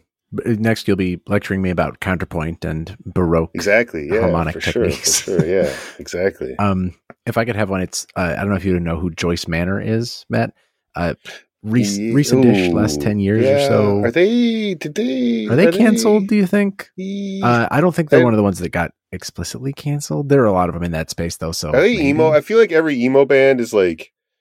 There's a sixty percent chance one of them is yeah, yeah a really horrible person. It's like when I hear a black metal band, I'm always like. I Google the name, like the name and then Nazi. And then like, you know, like yeah. with emo bands, I'm always like, ooh, like I got to Google them. Blank and then uh, allegations. Yeah. I just ran into that today yeah. with a couple of bands that I used yeah, to listen yeah, to. Like, yeah. Allegations would be good. I feel like, you know, I don't know. It's not great. Uh, anyway, I've heard, but yes, that is to say I've heard of the band and I might have just like kind of besmirched their reputation. Oh no, um, I don't know if, I don't know if you could bring them down. Um, they seem on the top of the world. Uh, they were one of those bands that for several years, I like, I listened to one of their songs and I was like, this sounds a lot, maybe too much like the music I used to listen to when I was a tween and a teen. So I will like, I think I get these guys. I think I've written them off as, uh, as Bob would say, I've like dismissed them because they are simply known to me already. I don't really need to dig in. And then once I did, I did ahead of a concert that I went to earlier this year, uh, I went, actually went to California to catch a couple of concerts of a few of my favorite bands, and they were uh, headlining at the um, Long Beach Amphitheater or whatever. I forget what that's called, um, but it's uh, Long Beach Arena. Anyway, great concert. Um, and I, in getting ready to listen, you know, see them live, I got pretty familiar with their discography, with their backlog, and I found myself like finding something really rewarding there, and sort of this like postmodern, inane goofiness to their lyrics that was really charming and, and fun and like very catchy. Uh, I, I've totally turned around on them. Uh, I really, really like, I think I, now if Matt knows more than I do, maybe I don't like Joyce Manor. Maybe I'll no, put some no, beeps I, on here, I, I was, I feel bad actually. I was just on my phone and like, I just, I, I haven't found anything. I, You're sorry, not wrong you know, for it. I know it was Dogleg just, was the one that like got that, got that zone ago. Of bands is feel always feels yes. like, like what was the horrible, they were more punk, but Jesus Christ, it was bad. I'm anti-flag, I think. Ooh, oof, oof yeah. Some there's some grim stuff like well, this. I just feel like that whole emo, pop punk kind of world of the early, yeah. yeah, it's it's rough. It's it rough. is rough. It is rough. Um, but, but anyway, sorry, Joyce Manor. You seem to be above board unless there's something I'm not seeing. So you I seem to be okay, guys, but uh, don't hold me to this. I, yeah, uh, remember, yeah, unless there's something bad, then I hate you. Remember when we recorded? It, I, I felt bad because we recorded an episode with um. with A J Moser about uh, Arcade Fire, literally like a couple of days before all the Will Butler stuff came out about him being a kind of oh, a creep. Yeah. It was a Win, or I forget which one of them. Win, I think, yeah. But uh, yeah. yeah, like it was, that was quite a time. That was quite a time. Yeah, it's rough, man. It's like, you know, you and, and you don't know people, you know what I mean? Like how, you right. know, how are you supposed to know? I just, I kind of hate the, I don't know. Like, I'm glad people are definitely getting called out, and there's too, way tons of creeps that are still operating out there. I just, I kind of hate the, like, retroactive, like, well, you should have known. It's like, well, how the hmm. fuck do I know, like, what Win Butler's like? You know what I mean? Or, and, you know, not that I was a huge Arcade Fire right, guy right. either way, but, like, it's just, like, it's always those things. It's just, like, But I just know, bought a C D from the guy, you know? Like... Yeah, yeah, yeah. I know, I know, I know. It's it's it's it's rough. It sucks. Yeah. Uh, well, that's um, quite a tangent for, for us on Crossfade. Yeah, uh, we have yeah. a couple more questions here. One of which comes from our very own patriarch Ben Hansen, who says, "I was recently debating the most iconic songs from the nineties with somebody, and they stopped me in my tracks by saying that Mariah Carey's "All I Want for Christmas Is You" from nineteen ninety-four should be considered in the top five for the nineties at this point. Please discuss." Fuck no. What do you think? no, no, okay, no. like, I sorry, like part of part of getting old is like you start to see like things you lived with kind of like retroactively like retconned into like something that just was not the case. Like, I feel like I didn't even, I mean, I guess I knew of that song, but like she had songs like We Belong Together, Emotions, Vision of Love, Fan, you know, she had hits. And I, I looked it up. That that song got to like twelve on the Billboard Hot, Hot one hundred. Wow. You know what I mean? Like airplay. But like, you got to also think it's a Christmas song. And there's a lot of those oldies radio stations that like switch over to the all like all cr- Christmas thing for like two months. Hmm. So you're going to get a bump there. I just like, it, it was not this, I don't remember really it being like this thing until maybe like, I don't know, ten, fifteen years ago on like social media, where it's like, now I just feel like everyone's just like, oh, I hate that song. I love that song. oh, oh my God. It's so overbearing. It's like, it's, it almost seems like the um, memification of it. Like, uh, like, oh, Die Hard's a Christmas movie. Fight me. Mm-hmm. You know what I mean? Like, I really don't give a shit. Um, but like, you know, you know, like th- that was not like, I, I honestly probably heard it in the nineties, but I do not remember it being this huge ass thing like when it came out. I don't remember that at all. I feel like it it, it was way more this kind of like Twitter thing or something, mm-hmm. and like internet kind of meme thing than, but no, it's not. I mean, come on. Like, it's, come on. It, it, it like of all like all the music that came out in the nineties, like, give me a break. Like, that's not even uh can, like I, I hate to put you on the spot. What would be your, no particular order, top five of the nineties if you can? Oh, of just like quality or like iconic. Um, Let's say iconic, since this was because a... quality would quality would send me down this like super rabbit hole of like, you know, weird indie rock bands no one cared about. Um, uh, I mean, you just got to think like Smells Like Teen Spirit or mm-hmm. Nothing But a G Thing by Doctor Dre, or you know what I mean. Like those, like those would be the types of songs I would talk. You know, I would say, you know what I mean, or like I don't know. Like I, I'm not good at lists, but it just. I just don't remember that song being like the hugest deal at all. Right. You know, well, I but think it, now it is for sure. It successfully navigated this kickflip from like popular attention because it's played in, you know, the stores where your parents, well, where my parents used to shop as a kid, and you heard it everywhere, and it just became synonymous with the holiday. And then when you grew up, you had the choice to listen to it. So you started to listen to it. It became nostalgic. And then capitalizing on that nostalgia, every brand uses this music. So it just feeds itself again and again. Mariah Carey is recording new promos for the same song, because they know it's going to reach the top of the charts again at Christmas. It feels like if we limited that to seasonal iconic songs from the nineties, e- mm-hmm. yeah, for sure. It's yeah, definitely probably. in the top, top one or two. Uh, but, but like for Mariah Carey, like I remember like Emotions felt like a song you couldn't get away from, or like Fantasy mm-hmm. felt like a song with like o- ODB. Yeah. Um, like those were songs I remember, like you just felt like you couldn't get away from them. I don't remember feeling that way about, I mean, again, was I the target audience? So maybe I'm like underestimating what it was at the time, but I don't, I don't know. I mean, it's, it's a, it's a, it's a fine Christmas song. Perfectly I fine. I wish, I wish, I wish Mariah well in all her endeavors. um, you know, uh, I like, do, I'm I, sure she's fine. I do need a, um, a little bit of an education in nineties music. I did. That was like one of the few decades that my musical upbringing didn't really include, despite growing up in it. Uh, my girlfriend's oh, yeah, giving yeah. me a little bit, because she knows that sphere way better than I do. Um, I just need to uh, really make a concerted effort, but I don't know where to start. Maybe you can help me later on with it. Give me, yeah, sure. Give me man, the ones that, was, that matter. Like, yeah, totally. Yeah, I give you a ton. So direct um, answer to you there, Ben, is no. That person was no, wrong. No, no, no, no, no, no, no, no. It gets the big Matt Helgeson thumbs down. Revisionist, revisionist history. It gets uh, it gets a, it gets a yucky. I don't know why I got so aggressive about that. I think I just get sick of like the the the fighting over it every year on yeah. like social media. Like, I hate it. I'm cool punk rock guy. I hate that song. yeah, I love that song. Mariah, Team Mariah. I'm a part of the Mariah Hive. Like, it's, you know what I mean? Like, who cares? Like, it's just it's it kind of seems like it's like it gets overcooked every year. Yeah, just listen to it and know. enjoy it. Don't talk yeah, about yeah, it. It's fine. A, fi- a fine song. A fine song for the holiday season. a fine song for the holiday season. Uh, it gets the thumbs up again from Matt contextually. Um, Maniac asks, have you ever had just a completely wrong idea in your head about what a band would sound like and ended up surprised for better or worse? Uh, who was it? Recently, Maniac decided to try out the band Ghost. Actually, Matt, you and I have covered one Ghost song in this uh, podcast. The one with oh, the yeah, Ghost. Yeah, we, yeah, we covered Ghost, the song Ghost Bible. B C or Now They Are, something like that. Ghost, are they really? Did something. They change the name? Um, uh, there was an original, like, there's a Japanese prog band called Ghost that uh, was like way before them. Hmm. Um, and I think they had to like add Ghost B C or something like that to it. Interesting. Yeah. Um, well, uh, Maniac says that they were expecting Rob Zombie when they listened to Ghost, and they instead got a Scooby-Doo. So that's that's the vibe we're I like going Ghost for. Right. I like I like I like Ghost, you know. Yeah. Like, I mean, they seem like they got a little more like almost like metal, like ABBA or something as they went along. Mm-hmm. Um, but I like the, I did remember that first album really liking that. Um, it's a fun. It reminded me of Blue. It, it reminded me of Blue Oyster Cult when they first came out, ah. which is why I liked it so much. Nice. Um, but I think I just want to bring this up because I think it's a classic one, and I just know other people that totally had the same experience. But when you see like a band that has this kind of like weird kind of cryptic logo that says Grateful Dead, and then their their their symbol is this cool ass skull with like a lightning bolt in the middle of the skull.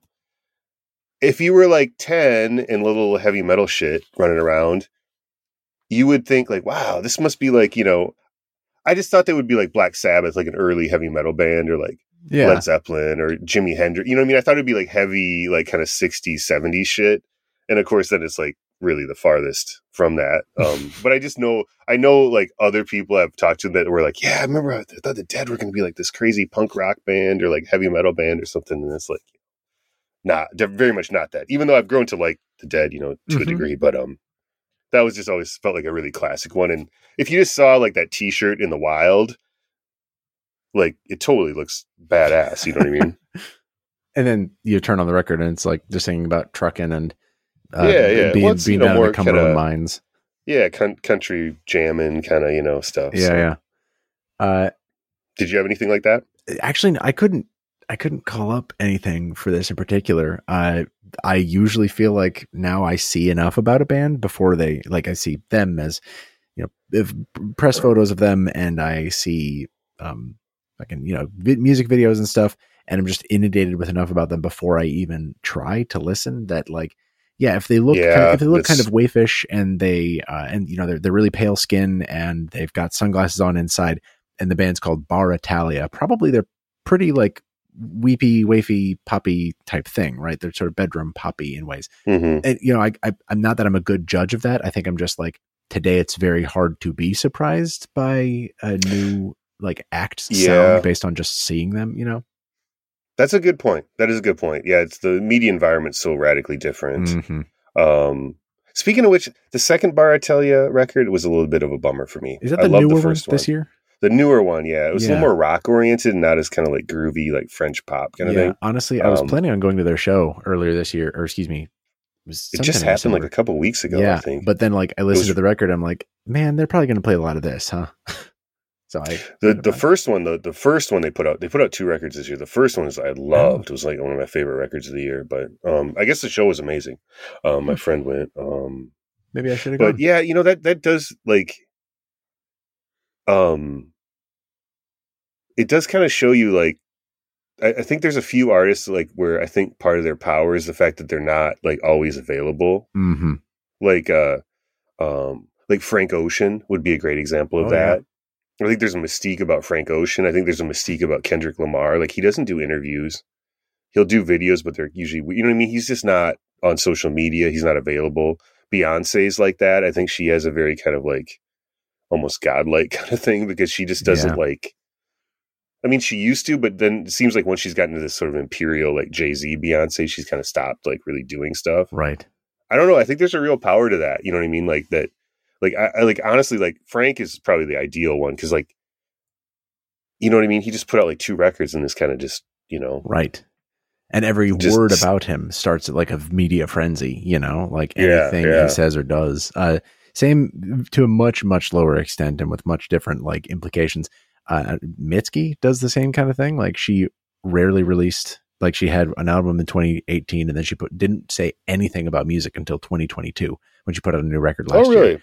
And she put out another one this year, just as a quick one, two.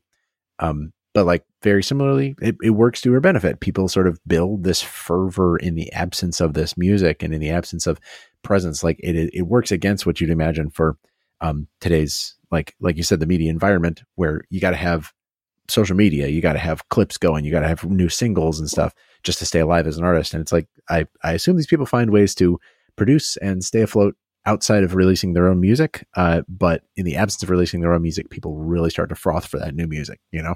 Yeah, totally. I mean, you, you don't, you just didn't like on Instagram, it's just like, you didn't, you didn't know, like in the seventies, people like Led Zeppelin had a ton of like mystique. They, people didn't like know what they ate for breakfast right. every day on Instagram. You know what I mean? Like, or, or a number of artists, but I just think, I think there's a few artists that still get that. And like, you have to be at a certain level probably to get away with that. You know what I mean? Like, cause you mm-hmm. can't, it'd be tough to come out like that, but, um, or, you know, another band that does, uh, that, uh, that British kind of mysterious R and B collective Assault.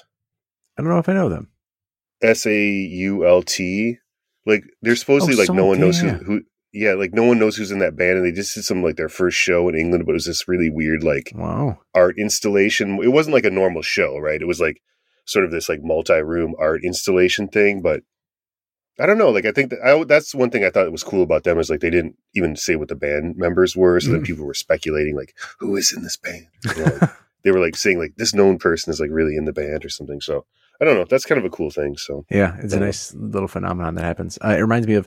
Just as a quick, another quick aside, did you ever read the story of um, the fake zombies? Like the multiple bands that were hired to play zombies music, and they passed by in the United States. They passed because like nobody really knew what these bands looked like, because there was just kind of like a, a getting across the ocean information about bands and like high res photos was really hard. So they hired oh, lookalikes. yeah, yeah, yeah. I fucking no, love that. That story. Doesn't surprise me. I've I've heard of that. I think that went on like a decent amount. Mm-hmm. And sometimes it was even like san- was it sanctioned?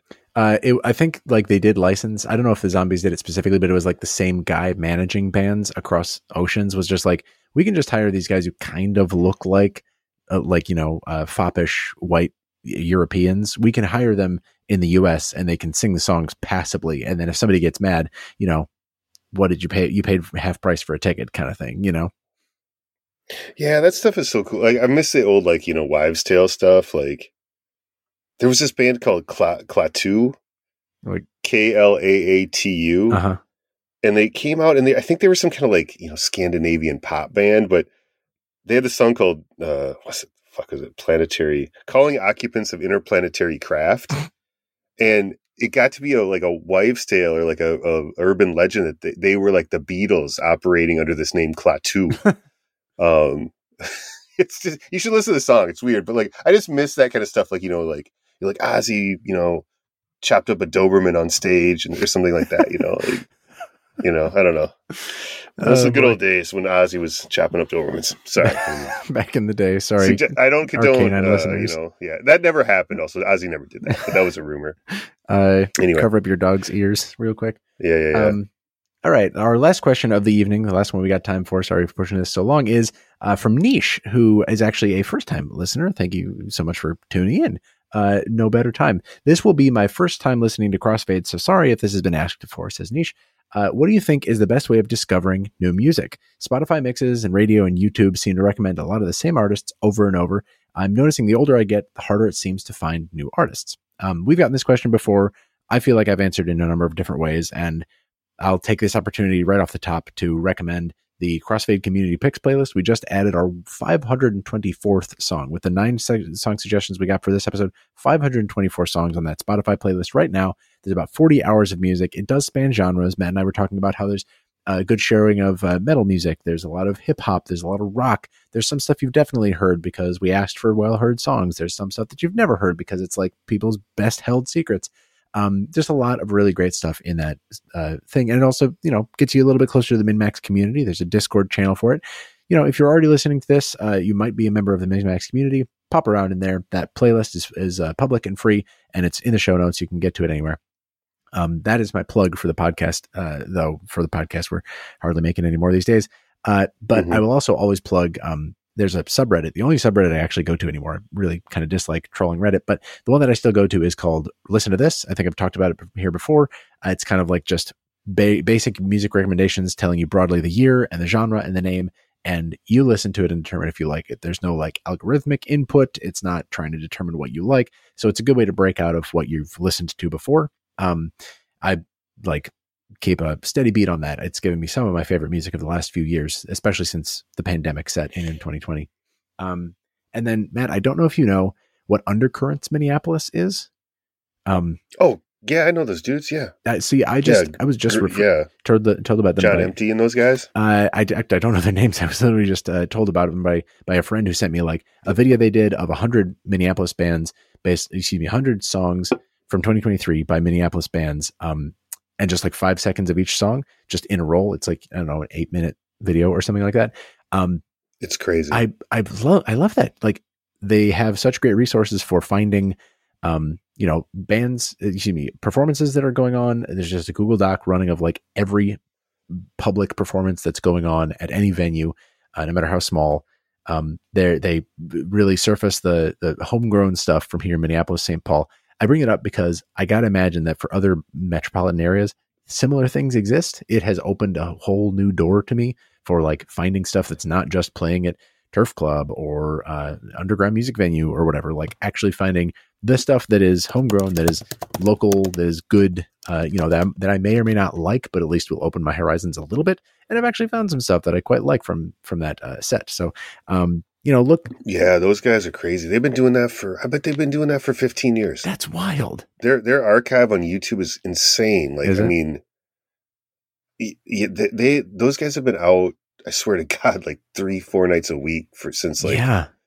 two thousand four. Or I have, something. I mean, I've like, noticed whatever, like it's wild. They're pretty active on Instagram and they post videos of shows. Um, and it's like, oh, they're near the front row. That I've probably been like, I've probably run into those folks uh, at shows because they just go everywhere and they seem to be front row wherever they are. They seem to be really dedicated to it. I I loved finding. I love that my friend sent me that stuff because um. Anyway, to, directly to answer the question, Niche. Uh, I'll bet that wherever you're near, um, there's some kind of, you know, people really chugging away, real passion project style to bring up to, you know, amplify the music that's being made in your area or near your area. Or if you live in the middle of absolute nowhere, the nearest area that you could have. Um, and I, I can't clue you into how to find that kind of stuff, but it, it's there. You know, uh, there's, if you can train your Spotify algorithm, if it's primarily how you listen to music, train your Spotify algorithm with music like that. And, you know, stuff that it's going to take more signals than it's poppy or it's rocky or it's hip hoppy, because it's going to kind of serve you what's popular in that space, as you've already found. Um, those are my recommendations is uh, check out our playlist, uh, listen to this, and uh, whatever is bubbling under the surface of your town, of your area um, is going to be really, really good for helping you break out of uh, old patterns and just getting the same recommendations over and over. Uh, Matt, I know you said that uh, since we've gotten this question before, you might have emptied the tank on that, on your best tips. Well, I mean, you know, one thing that's kind of bumming me out is like, I don't know, you know, when you're in the middle of things, you don't, it's just the way things are, mm. you know what I mean? And and so, like, I'm kind of a little bummed out by the decline of, like, useful Twitter, oh, um, yeah. which has been, you know, because I'm a, I'm a real sicko, like, dead ender on Twitter, and, like, oh, I'm there too. I'm really not going there much anymore, which is kind of, should be scary for them. Um, but you know what I mean? Like, I, like it's just, I, I didn't really realize that I'd kind of, like, over the years, especially with, like, underground rock and, like, and, and some kind of underground folk stuff and hip-hop stuff, I just, over the time, you know, you, I'd follow one weird rapper from Chicago, and then he'd follow this guy from Portland, and then I'd follow, you know what I mean? Like, and he would retweet some other rapper, and kind of like, I would just sort of like learn about stuff that way. Um, which now I don't know, you know, it definitely seems deader mm-hmm, all the time. Mm-hmm. Um, and also, you know, I was thinking about this, Jason, like, you know, how even the development of Crossfade itself. Yeah. How dependent on Twitter of, of peak Twitter were we? You know what I mean? Yeah. When you really think about reaching out to people and how we met people and how we made connections with people, like it was a lot of Twitter, you know? So that's kind of a, I don't know. I mean, yeah. you know, eras come and go, but, um, the other thing I actually still find, like, if you can find, like, there still are really cool, um, independent labels. Um, and I mm-hmm. find them, like, I swear to God, there's a label, and Jason, I, I've probably recommended a few things, like the Tubbs is on there. Um, uh, Trouble in Mind mm-hmm. um records, which I don't think they put out a bad record, at least not one I've heard. Ooh. They just have this new one I was really into, in a ton and a in Attendant Anna, uh this French kind of like indie pop kind of cool hmm. group, um and like Griselda Records, which is, I feel like they're a little past their peak now, but like the last ten years they've been great for hip-hop stuff. And Um, and then, you know, like I do, there's still some blogs and, you know, I found a couple Reddits here and there. Reddit um, can be up and down. I don't know if I've ever been the one that you just were talking about. Um, mm-hmm. But, you know, you like you find little little niches on the internet, you know, but um, I still do think sometimes there's a value in like um, curators, you know, whether those are mm-hmm. record labels or like there's still a few people that do some cool stuff, blogs or, you know, things. So I try to like that. But I guess I, I didn't realize like how much stuff I was getting from Twitter at the time until it's kind of like, you know, people start to leave or just not post as much, you know what I mean? And mm-hmm. uh, and all you're you know, getting it's is a bummer, but that's just how, how it goes, you know? Yeah. All you're getting is squatty potty ads and other bullshit, whatever is on. T- I mean, just insane fucking t-shirts that are like not cool. Yeah. yeah. Real, but, uh, anyway. Broken machine over there. Um, but there it is, yeah. There is hope, and it's in a very human, like Matt was saying. I think your best bet is going to be finding humans who uh, will recommend, who can, um, you may, maybe like based on geography or genre or whatever, like people who listen to music will always be better than whatever an algorithm can spit mm-hmm. out to you. I think there's, sure, there's a lot of sure. value in what Spotify has, has given me over the last few years, but I've, n- I've not liked anything Spotify has given me as much as the things that my friends, that other people, that like bloggers have recommended. It's just a very, very much a, a passion thing, you know? Um, so find what's in your area, yep. find what's in your niche. Uh, no, no pun intended, niche. Find what's in your niche and, uh, and poke around. Uh, it'll, you know, if something is shaded loose, uh, some new fruit will fall from the tree and the, the, the ship will be, will be righted once again, I'm sure. Um, but in the meantime, thank you so much for tuning into Crossfade. I really appreciate you uh, listening, putting this in your ears. Uh, hopefully it's been a good listening experience so far. That's all we've got time for, for community questions. Uh, but like yeah. I said, the only other thing that we do on this show is we ask for suggestions for songs to play as our outro. Um, I don't know how we've ducked uh, every algorithmic censor on this since like the beginning of our show, but we've never been like called out for it. I love getting to do this every episode and asking what our community wants us to hear. Um, there's a song by Sampha that uh, uh, uh, I, I should say not weirder, who asked the very first question about um, how we uh, go back and how you go back and listen to older music that maybe seemed impenetrable at the time. Um, suggested the song by Sampha, and you had some connection to the title of this song, Matt? yeah.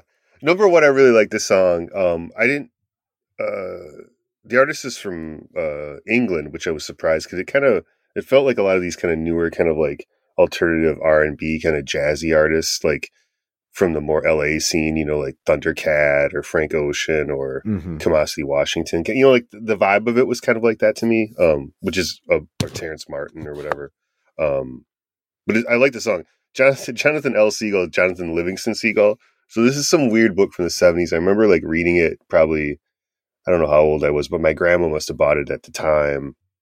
And it's sort of this like spiritual allegory uh, for, for, through the experiences of a seagull, Jonathan Livingston Seagull. And he kind of becomes dissatisfied with his life as a seagull. So he, he becomes sort of obsessed with kind of flying higher and higher and higher up into the atmosphere and stuff. And then I think he's kind of like having these spiritual awakenings by flying so high and, and just focusing on flight and the experience of flying. And then I think he's kind of like the other um, seagulls are kind of like, you know, you need to be fucking catching more fish, man. What are you doing? Like, this is just, you know, masturbatory flying or whatever. And so like, he's sort of like cast out. And then I think at a certain point he flies so high and becomes so like spiritually enlightened, like as in seagull terms, that he meets these other sort of like other, like higher seagull. I sound like a fucking insane person. You really the more do. I talk and like I'm listening to myself.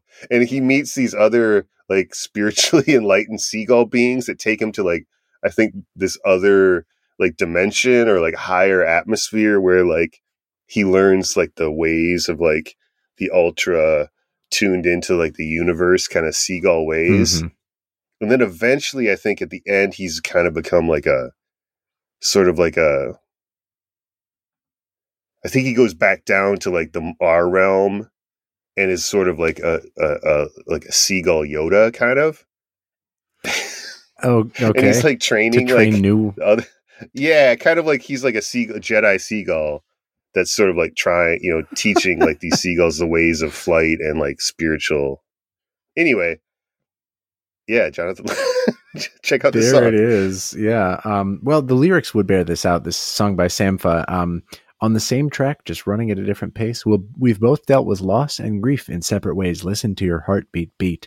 I think I think there's a thematic connection here, if not an intentional one. No, for sure, for sure. I mean, it's the title's very specific. I mean, you just don't you don't just invent Jonathan L. Siegel out of the you know the clear blue sky. So who knows? Anyway, that's my story. That's your story. Uh, we'll play it over but our this outro. This was really yeah. this was fun. Um, and thanks, Chris, and you know, thanks thanks for listening and remembering the show. And I, you know, who knows? This is really fun tonight. Um, I think me and Jason would be lying if we knew where this was all going or whatever, but um, it's it was really fun to do it. So it was, and uh, I'd also be lying if I said I didn't want to do it. I will, you know, there's a there's an appetite. We'll, uh, yeah, for sure. You'll you'll know when we when we know. Um, but it was yep, yep. great to come back and have another bash uh, for such a good cause too. Thank you again, Chris. Cannot thank you enough for making this happen. Uh, you did make this happen. We're the ones talking, but you made this happen. Thanks so much.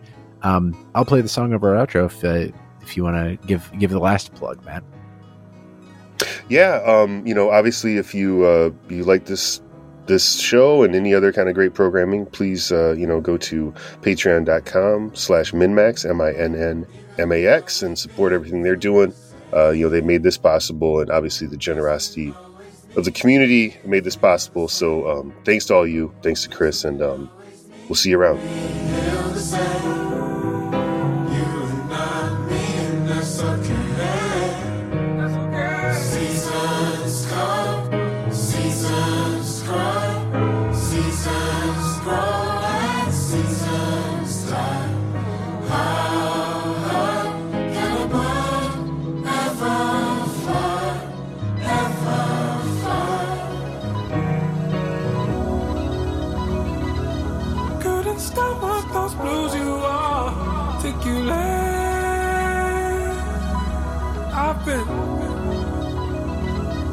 Acting like your actions are from outer space,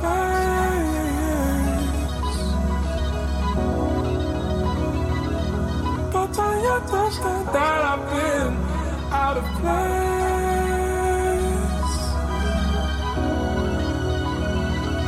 place, driving late night back home through the London rain to you.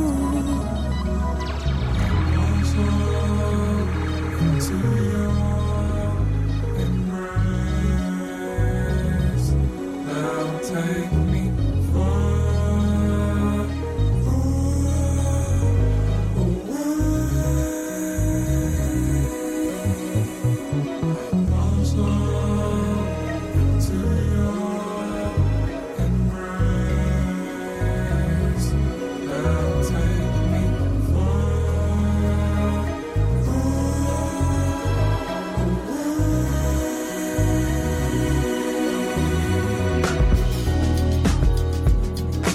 away. Making life decisions based on what's been laid. We both dealt with loss and we've been separate ways. On the same track, running at a different path.